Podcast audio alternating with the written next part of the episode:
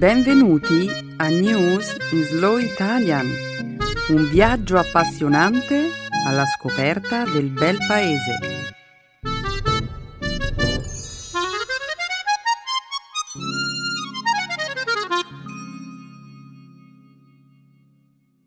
Oggi è giovedì 13 giugno 2013.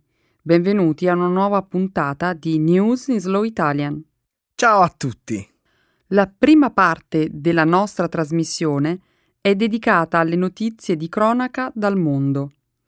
Oggi parleremo dello scandalo relativo al programma di sorveglianza del governo americano, esploso sulla stampa internazionale domenica scorsa, della situazione in Turchia, dove il braccio di ferro tra il governo e i manifestanti non mostra alcun segno di risoluzione, del lancio di un veicolo spaziale cinese dotato di un equipaggio umano e infine dei risultati degli Open di Francia, il torneo di tennis che si è concluso domenica scorsa.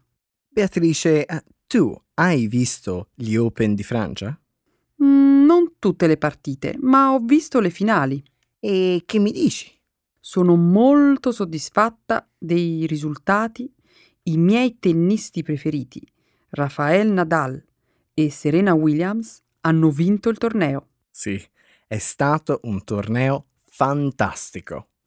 Ma andiamo avanti con la presentazione del programma. La sezione dedicata alla grammatica oggi mette a fuoco gli usi del passato prossimo e dell'imperfetto. Il dialogo sarà ricco di esempi per meglio illustrare questo tema grammaticale. Concluderemo quindi la trasmissione odierna con il consueto segmento dedicato alle espressioni idiomatiche italiane. L'espressione che abbiamo preparato per questa puntata è essere o fare da Cicerone. Molto bene. Passiamo alla cronaca. Abbiamo molto di cui parlare oggi. Certo. Diamo inizio alla trasmissione.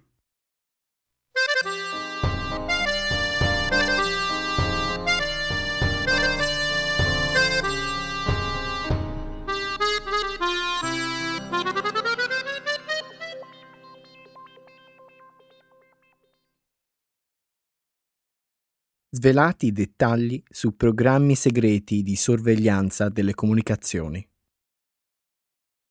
In una intervista al quotidiano britannico The Guardian, pubblicato la scorsa domenica, Edward Snowden ha ammesso di aver fornito alla stampa alcuni documenti riservati riguardanti le attività segrete di intercettazione e spionaggio operate dalla NSA, l'Agenzia per la Sicurezza Nazionale Americana. L'FBI ha condotto delle indagini sulla fuga di notizie e sta preparando i capi d'accusa contro Edward Snowden. I documenti rivelano che la NSA raccoglie dati relativi a centinaia di milioni di tabulati telefonici negli Stati Uniti, alla ricerca di possibili collegamenti con noti obiettivi terroristici. Secondo i documenti, la NSA ha avuto accesso diretto ai server di nove società internet americane intercettando le comunicazioni degli utenti allo scopo di individuare qualsiasi comportamento sospetto che abbia origine all'estero. Snowden, 29 anni, lavora come esperto di sicurezza informatica presso la NSA. In passato ha lavorato anche per la CIA. Al momento non si sa dove si trovi. È stato visto per l'ultima volta ad Hong Kong, dove sperava di evitare di essere estradato negli Stati Uniti, dove verrebbe sottoposto ad un procedimento giudiziario. Dunque, Snowden è un bravo ragazzo o è un personaggio ambiguo? Lo sai anche tu che le cose non sono così semplici. Le informazioni che ha reso pubbliche a proposito della NSA hanno dato vita ad un nuovo dibattito sulla legittimità dei programmi di sorveglianza del governo americano. Tutela della privacy contro sicurezza? Esatto. E, come sempre, non si tratta di un tema facile in questi giorni. Nemmeno a me sembra un tema facile. Proprio per questo motivo ti ho posto questa domanda retorica. Se Edward Snowden fosse una figura buona o cattiva? Ok, diamo un'occhiata al problema. I difensori dei diritti civili sottolineano che i programmi della NSA distruggono il diritto alla privacy, la libertà su Internet e, in generale, le libertà fondamentali dei cittadini. Tuttavia, i sostenitori di tali programmi ne difendono la legittimità e utilità nella prevenzione degli attacchi terroristici. Quindi, uh, secondo alcuni, Snowden è un patriota che lotta per la democrazia e la libertà. Sul sito della Casa Bianca è stata pubblicata una petizione che invoca l'indulto immediato per Snowden. Sono state raccolte oltre 30.000 firme. 30.000? Indubbiamente un numero significativo di firmatari.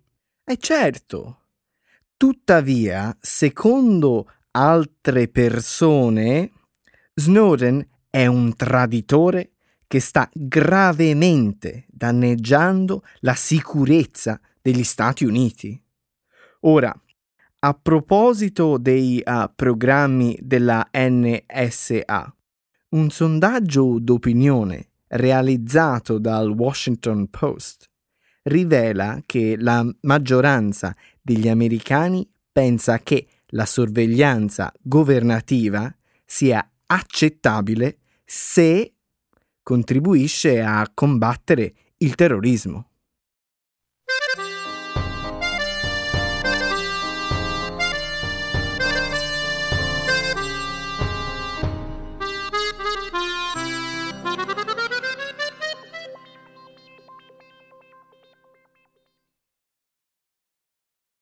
Continuano gli scontri a Istanbul.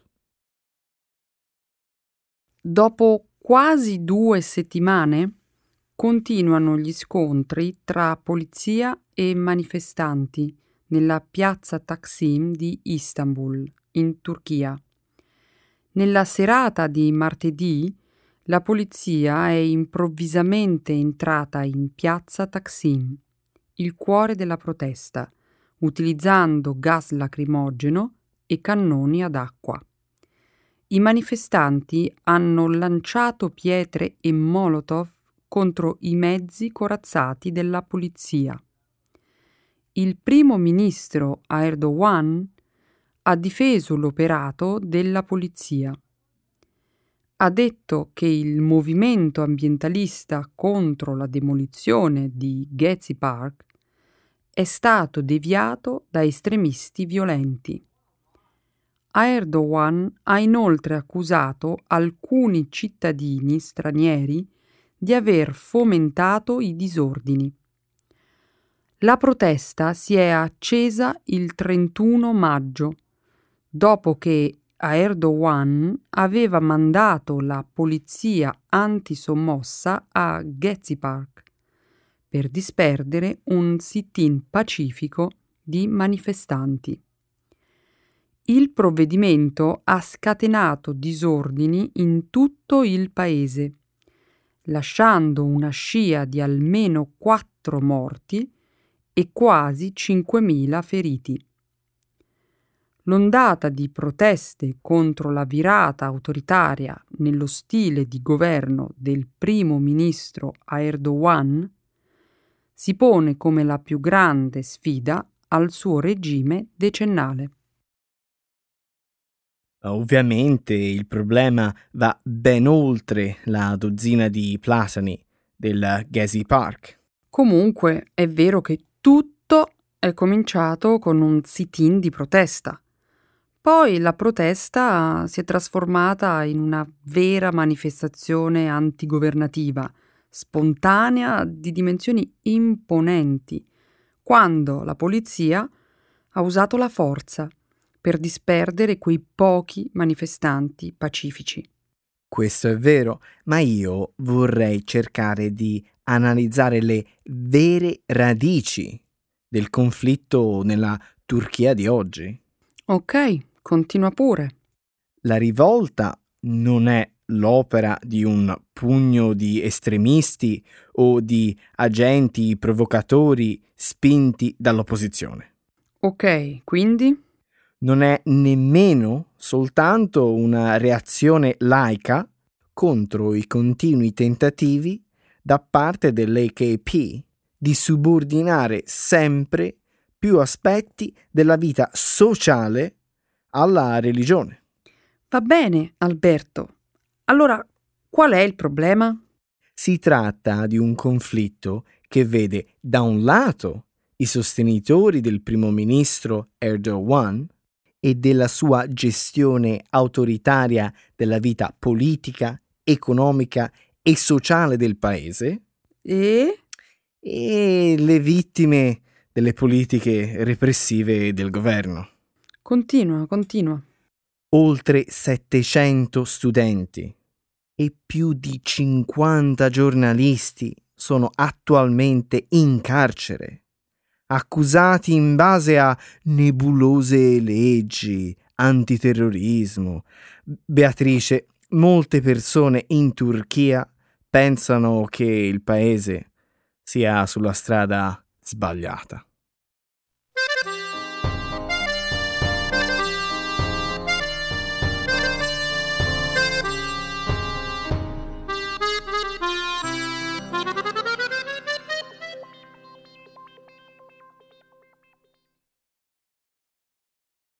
La Cina lancia la quinta missione spaziale con equipaggio umano.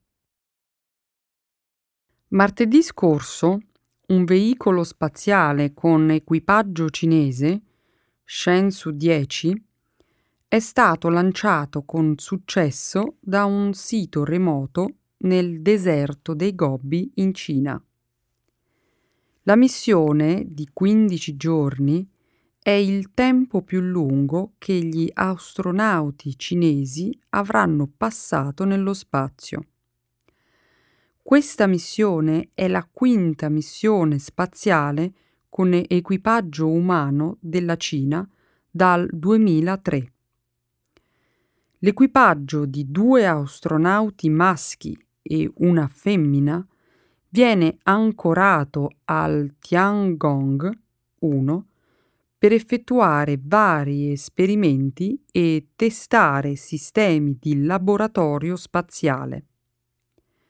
La Cina ha eseguito con successo il suo primo esercizio di ancoraggio col Tiangong 1 nel giugno scorso è stata una tappa fondamentale per ottenere le competenze tecnologiche e logistiche per gestire una stazione spaziale completa che può ospitare persone per lunghi periodi.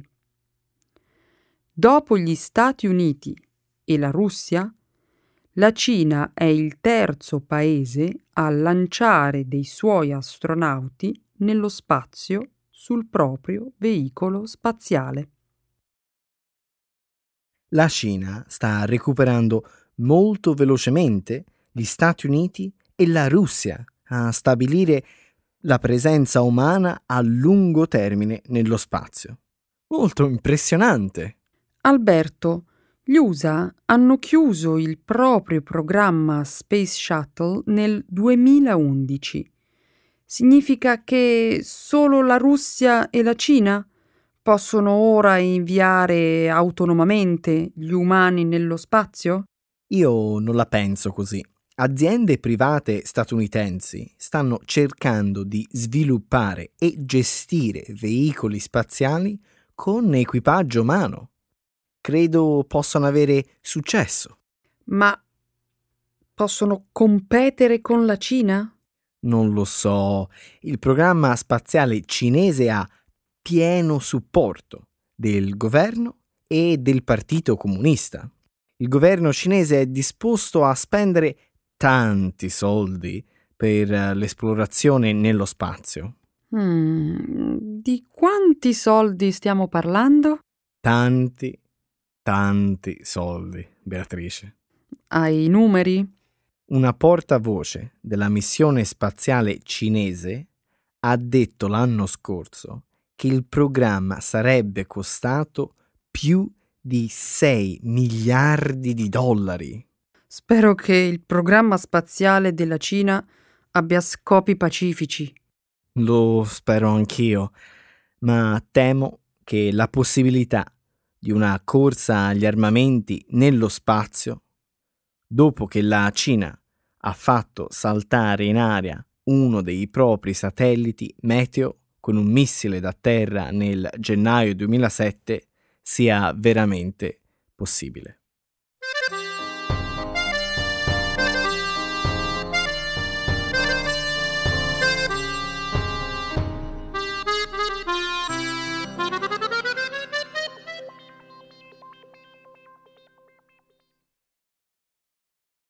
Rafael Nadal vince il Roland Garros.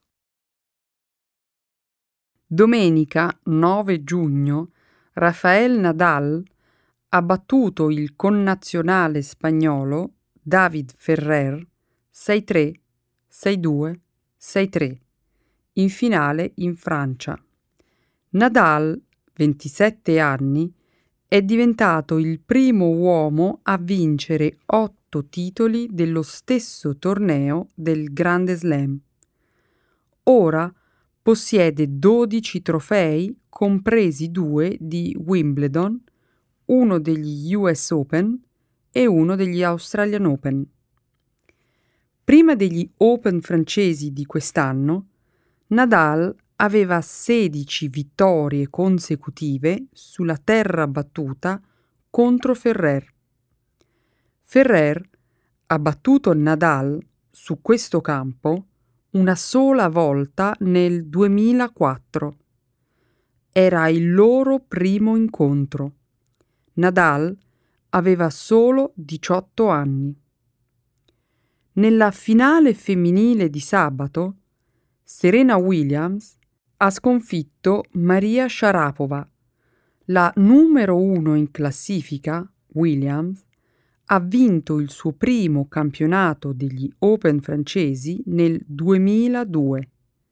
A 31 anni è diventata la donna più anziana a vincere un titolo del Grande Slam da quando Martina Navratilova ha vinto a Wimbledon nel 1990, all'età di 33 anni. Gli Open di Francia sono il secondo dei quattro tornei del Grande Slam di tennis annuali. Il Roland Garros è l'unico Grande Slam che si tiene sulla terra battuta. Argilla è questo. Nessuno può battere Nadal sulla terra rossa. Eh, lui è il re dell'argilla. Sì che lo è. Egli è il giocatore di tennis maschile dominatore sulla superficie di argilla nella storia di questo sport. La sua vittoria su Ferrer è stata il record di 59 vittorie di Nadal in 60 partite agli Open di Francia. Ma raggiungere la finale non è stato facile per lui. Nella semifinale di venerdì, Nadal ha vinto la partita più difficile del suo Open francese. Ha sconfitto il numero uno del mondo, Novak Djokovic, nella partita che è durata quasi 5 ore e si è conclusa 9 a 7 nel quinto set. Sì, Alberto, era una partita spettacolare da guardare. Anche se c'è un fatto curioso. Lunedì l'associazione del tennis professionale ha emesso le nuove classifiche.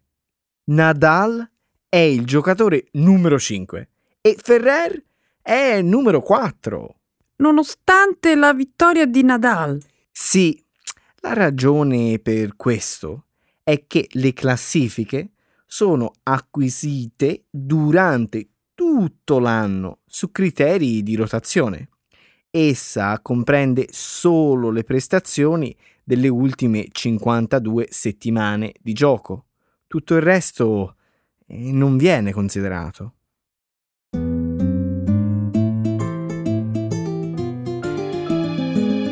Adesso la grammatica. Per capire le regole di una lingua poetica.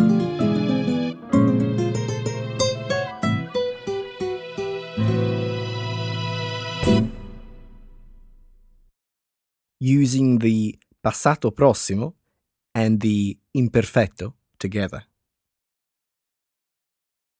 Beatrice, ho appena accompagnato un mio amico all'aeroporto. Indovina dove va? Dove? Francia. E dove esattamente? Mi ha detto che visiterà uh, la costa del sud, quella che si affaccia sul Mar Ligure. La Costa Azzurra? Mm, che invidia! Beato lui! Ah, dovrebbe passare da posti meravigliosi. Pensa a Marsiglia, Saint-Tropez, Cannes, Monaco e Monte Carlo. E se non sbaglio, anche da Nizza. Nizza, che bella! Praticamente è una città italiana in Francia. No, Beatrice, guarda che Nizza non è una città italiana. Alberto, lo so. Dicevo così perché per anni Nizza ha fatto parte del regno della famiglia dei Savoia, che poi divennero i re d'Italia. Ah, non, non ti avevo capito. Non ti preoccupare, ho intuito che avevi frainteso. Questo fatto mi incuriosisce.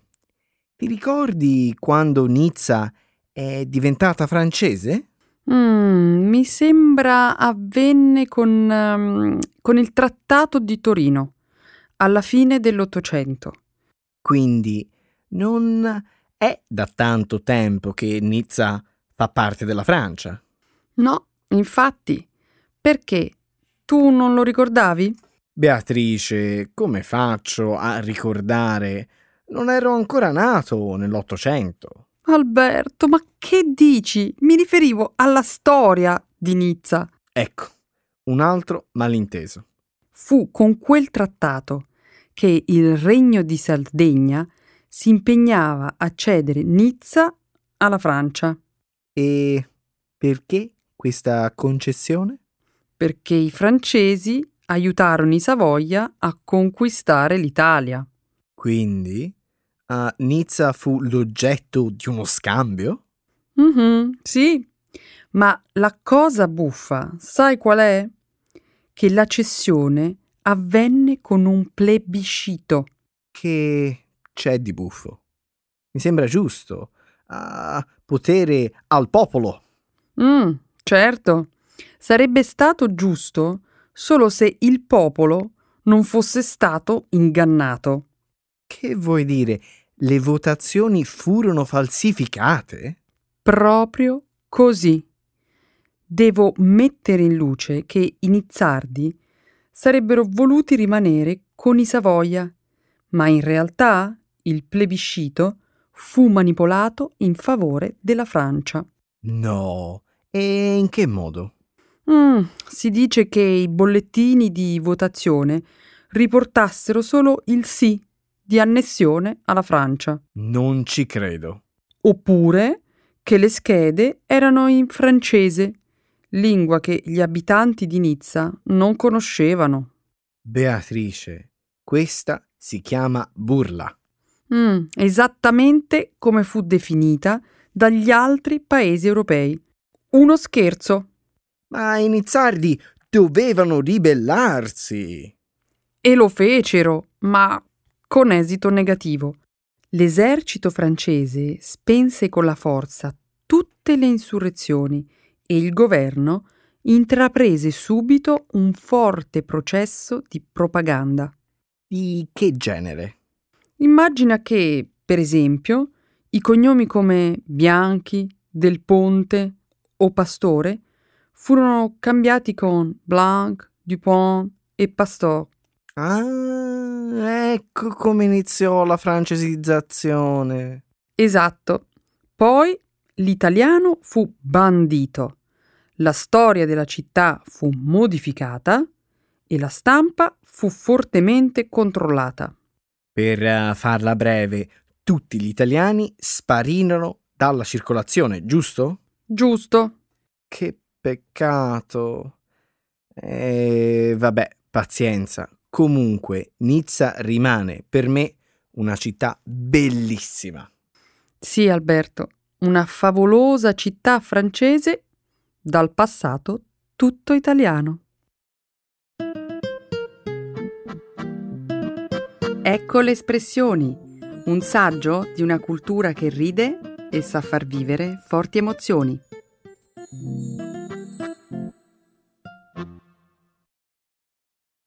Essere o fare da Cicerone. To act as a guide to somebody. To show someone around. Beatrice, sai, avrò degli ospiti tra qualche settimana. Parenti o amici? Dai, dimmi, sputa il rospo. Sono degli amici. Sono mai venuti prima d'ora? No, mai. Allora a te l'arduo compito di fargli da cicerone. Hai detto bene. Mi tocca fargli da guida. Hai un qualche programma? Più o meno, cioè, ci ho pensato un po', ma non abbastanza. Io ti consiglio di farne uno. Ho pensato a un grand tour di ristoranti. E su quello si sa sei il miglior cicerone in circolazione. Per il resto sono un po' impreparato. Una domanda. Dimmi. I tuoi amici sono italiani? No. Hanno mai visto l'Italia? Mm, non credo. Perché? Allora portali al Museo di Storia Antica. Questo mese c'è una mostra sui tesori di Pompei. Forse potrebbe interessargli. Davvero? Mm, non ne sapevo nulla. Lo so, è un peccato. La mostra non è stata per niente pubblicizzata. Tu uh, ci sei stata? Io sì, ci sono andata qualche domenica fa. E ti è piaciuta? Sì, molto. È stata un'esperienza interessante. Lo credo. La storia di Pompei è davvero affascinante. Vuoi sapere di cosa si tratta? Ovviamente, per essere un buon cicerone, devo assolutamente essere ben informato su tutto. La mostra è allestita con reperti archeologici che arrivano direttamente da Napoli. Quindi è sicuro che siano originali. Originali e antichissimi, fidati. Mi fido, ma che tipo di reperti? Ci sono oggetti dell'uso quotidiano e poi statue, mosaici e perfino interi affreschi.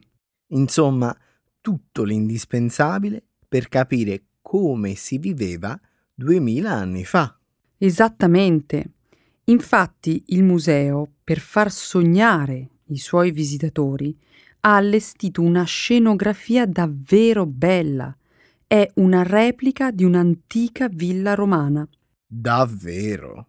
Bella idea. Adesso voglio andare a vederla. C'è tutto, non manca nulla.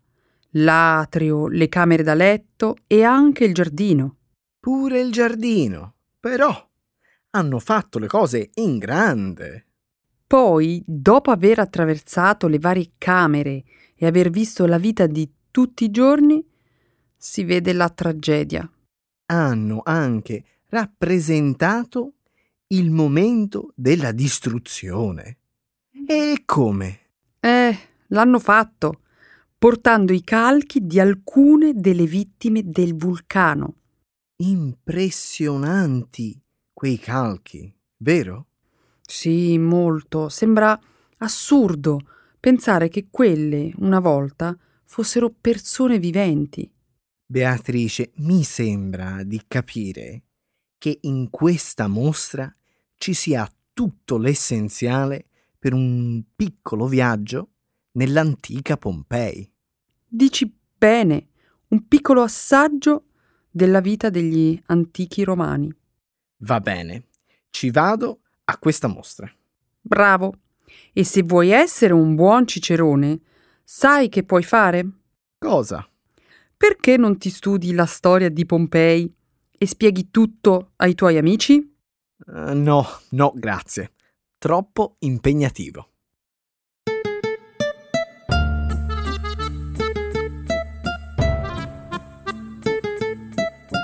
Amici e amiche, grazie per averci ascoltato anche questa settimana. Noi siamo estremamente felici di uh, darvi questo programma. Un saluto a tutti i nostri cari ascoltatori. Alla prossima settimana. Ciao. Ciao ciao.